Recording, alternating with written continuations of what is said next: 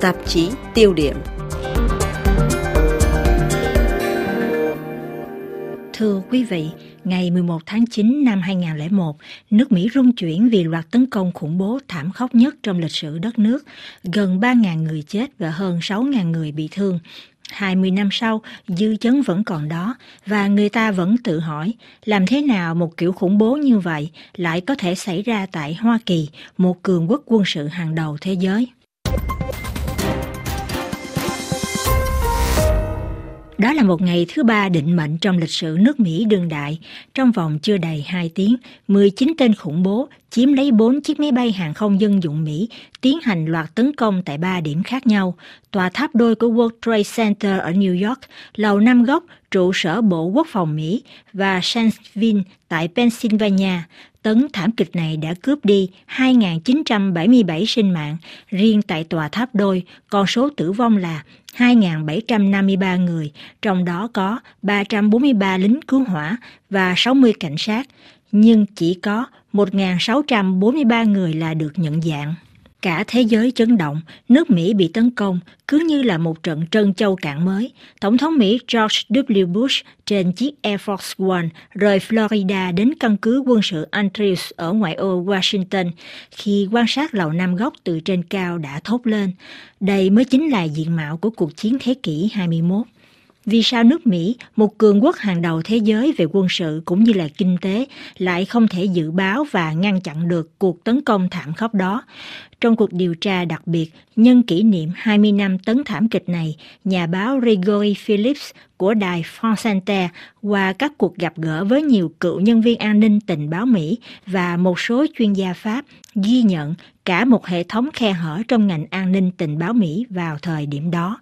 Nhà báo nhắc lại, ba năm sau biến cố lịch sử này năm 2004, ông Philip Jelikoff trong bản báo cáo của Ủy ban điều tra Nghị viện Mỹ đã nêu rõ hai điểm yếu trong ngành an ninh đất nước, đó là cuộc chiến chống khủng bố trước ngày 11 tháng 9 chỉ là một ưu tiên hạng 3 đối với giới chức an ninh quốc gia và việc bảo vệ không phận Mỹ trong ngày bị tấn công chỉ được thiết lập một cách vội vã.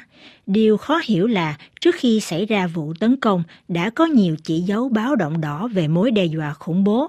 Ngay từ giữa những năm 1990, Al-Qaeda, đặc biệt là Osama Bin Laden, người thành lập tổ chức khủng bố này, đã nằm trong tầm ngắm của tình báo Mỹ. Nhiều vụ đánh bom tự sát được cho là do Al-Qaeda thực hiện nhắm vào người Mỹ và những cơ quan đại diện lợi ích Mỹ ở nhiều nơi trên thế giới đã xảy ra trong suốt giai đoạn này từ vụ khủng bố ở tầng hầm parking World Trade Center năm 1993, vụ phá vỡ âm mưu chuyển hướng hàng chục máy bay dân dụng của Mỹ trên Thái Bình Dương còn được gọi là chiến dịch Bojinka tháng Giêng năm 1995, vụ tấn công khủng bố tại khu phức hợp dân cư Daran ở Ả Rập Xê Út năm 1996 và nhất là cuộc tấn công khủng bố kép nhắm vào hai tòa đại sứ Mỹ, một ở Nairobi, Kenya và một ở Dar es Salaam, Tanzania, ngày 7 tháng 8 năm 1998. Ông Ali Sufan, cựu điều tra viên của FBI, một trong số những người đầu tiên giống chuông báo động ngay từ năm 1996 về mối đe dọa Al-Qaeda nhớ lại. FBI đã bắt đầu theo dõi Al-Qaeda khá sớm. Từ năm 1996-1997, chúng tôi đã chú ý đến Bin Laden. Vào thời điểm đó, nhiều người trong cơ quan tình báo, kể cả bên an ninh liên bang, chỉ nghĩ rằng Bin Laden là một nhà tài trợ, chứ không nghĩ là nhân vật này có khả năng chuyển sang cả hành động. Tháng 8 năm 1996, ông ta tuyên bố thánh chiến chống nước Mỹ. Chúng tôi nghĩ là nghiêm trọng, nhưng nhiều người khác thì không. Tháng 2 năm 1998, ông ta phát ra một lệnh phát hòa kêu gọi hạ sát người Mỹ ở bất kỳ nơi nào trên thế giới. Chúng tôi thực sự tin rằng việc đó là nghiêm trọng, đến mức ngầm kết án vắng mặt Ben Laden vào tháng 6 năm 1998. Về điểm này, ông Philip Jelikov có giải thích thêm như sau. Quả thật, những kẻ thực hiện vụ khủng bố ngày 11 tháng 9 đã tuyên chiến với nước Mỹ bằng một bản fax gửi đến London vào đầu năm 1998. Bức fax này đến từ một nhóm bí ẩn nằm tại một nơi kém phát triển nhất của thế giới, ở phía nam Afghanistan. Trong suốt năm 2001, chúng tôi đã suy nghĩ nhiều, nhóm khủng bố này làm gì ở Afghanistan.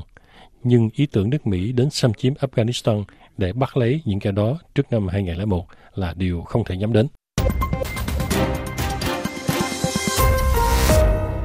Sau vụ tấn công này, nhiều câu hỏi được đặt ra. 19 tên khủng bố đó là ai? Vì sao chúng không được theo dõi?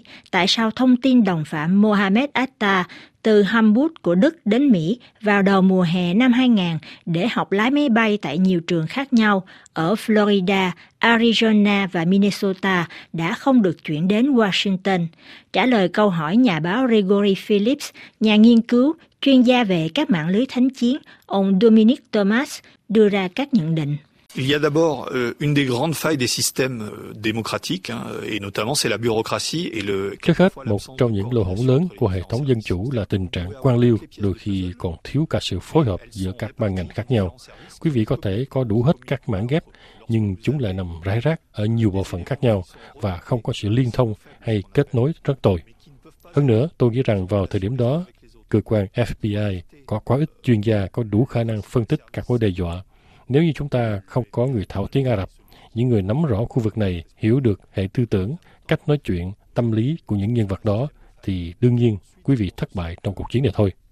Ali Sufan là một ví dụ điển hình, là người đầu tiên xác định được danh tính của Khaled Sheikh Mohammed, kẻ chủ mưu của loạt tấn công thảm khốc, nhưng Ali Sufa là một trong số hiếm hoi các nhà điều tra của FBI nói thạo tiếng Ả Rập vì có gốc người Liban. Tình trạng này cũng xảy ra tương tự ở CIA. Ông nhìn nhận sự hiểu biết về ngôn ngữ và văn hóa là điều cốt lõi trong cuộc chiến chống khủng bố. Bên cạnh việc thiếu hiểu biết về thế giới Ả Rập, thiếu sự liên thông giữa các ban ngành, báo cáo của ông Philip Jelikov cho Ủy ban điều tra Nghị viện Mỹ còn nêu rõ trách nhiệm của ngành tình báo Mỹ trước ngày 11 tháng 9 là chưa bao giờ xem xét nghiêm túc mối họa khủng bố. Cuộc chiến chống khủng bố chỉ là ưu tiên thứ yếu của an ninh Mỹ thời đó, theo như giải thích của ông Matthew Levitch, chuyên gia về chống khủng bố. Giờ nghĩ lại, người ta chợt nhận thấy có điều gì không ổn, khó tin và cảm thấy đau đớn. Và lúc đó có quá nhiều thông tin để xử lý. Các nhân viên an ninh làm việc như điên. Nhưng bộ phận chống khủng bố ở FBI lúc ấy bị ví như là thùng nấu quần áo. Đó không phải là nơi để họ thăng tiến. Hoạt động chính của FBI là tập trung nhiều vào các vụ án hình sự, làm việc cho bộ phận chống khủng bố, gián điệp thật sự không mấy gì được xướng tên trên bản vàng. Phần lớn thời gian họ chẳng bắt được ai. Ngày nay, khi nói đến khủng bố là người ta nghĩ đến cả một mẻ lưới, nhưng đó là một hiện tượng hậu 11 tháng 9. Nhìn từ khía cạnh này, bà Valerie Blam, một cựu sĩ quan CIA đánh giá It was clearly a huge intelligence failure. Đây thật sự là một thất bại to lớn của các cơ quan tình báo Mỹ. Đó chẳng qua là do thiếu chút tưởng tượng về việc làm thế nào một vụ khủng bố này có thể xảy ra. Loạt khủng bố này không tốn kém nhiều tiền bạc, Chẳng cần nhiều sự huấn luyện, những tên khủng bố này lại thoát được tầm theo dõi của FBI. Cơ quan lẽ ra có trách nhiệm phải giám sát những đối tượng này. Rồi CIA cũng có cả những thông tin nhập cảnh vào Mỹ của những nghi phạm này nữa. Vậy làm thế nào chúng có thể thoát được sự giám sát đó? Người ta đã phất lờ các dấu vết của FBI. Họ đã phí quá nhiều thời gian, sức lực và năng lượng để tìm kiếm một sự mưu phản. Nhưng làm gì có sự mưu phản nào, chẳng qua là sự chảnh màng lơ là của Mỹ mà thôi. Rigori Phillips lưu ý trước năm 2001, mối đe dọa khủng bố này được cho là xa vời đến mức người ta có thể mang theo cả dao rọc giấy hay một con dao nhỏ kích cỡ chưa tới 10cm trong hành lý mà không phải lo lắng gì. Trước ngày 11 tháng 9, FAA, Cục Hàng không Liên bang Mỹ, công bố một danh sách đen cấm một số người đáp máy bay, nhưng danh sách này chỉ có 12 tên, trong đó có Sheikh Mohammed, một trong số đầu não của loạt khủng bố này. Đương nhiên, lãnh đạo CIA lúc bấy giờ là ông George Tenet đã được báo động. Dĩ nhiên, ông Richard Clark, cố vấn an ninh quốc gia của Tổng thống Bush, có giống chuông báo động về mối họa khủng bố Al-Qaeda. Dù vậy, những tên khủng bố nằm vùng trên đất Mỹ lại không được cảm nhận như là một mối đe dọa quan trọng.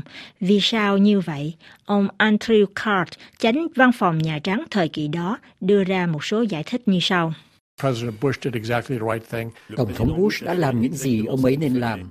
Tôi đã đọc lại tất cả những bản báo cáo tình báo mà ông ấy đã xem qua, và tôi còn nhớ có một bản báo cáo gây tranh cãi được đệ trình lên hồi tháng 8 năm 2001, báo động rằng Al-Qaeda đang chuẩn bị làm điều gì đó với ben Laden.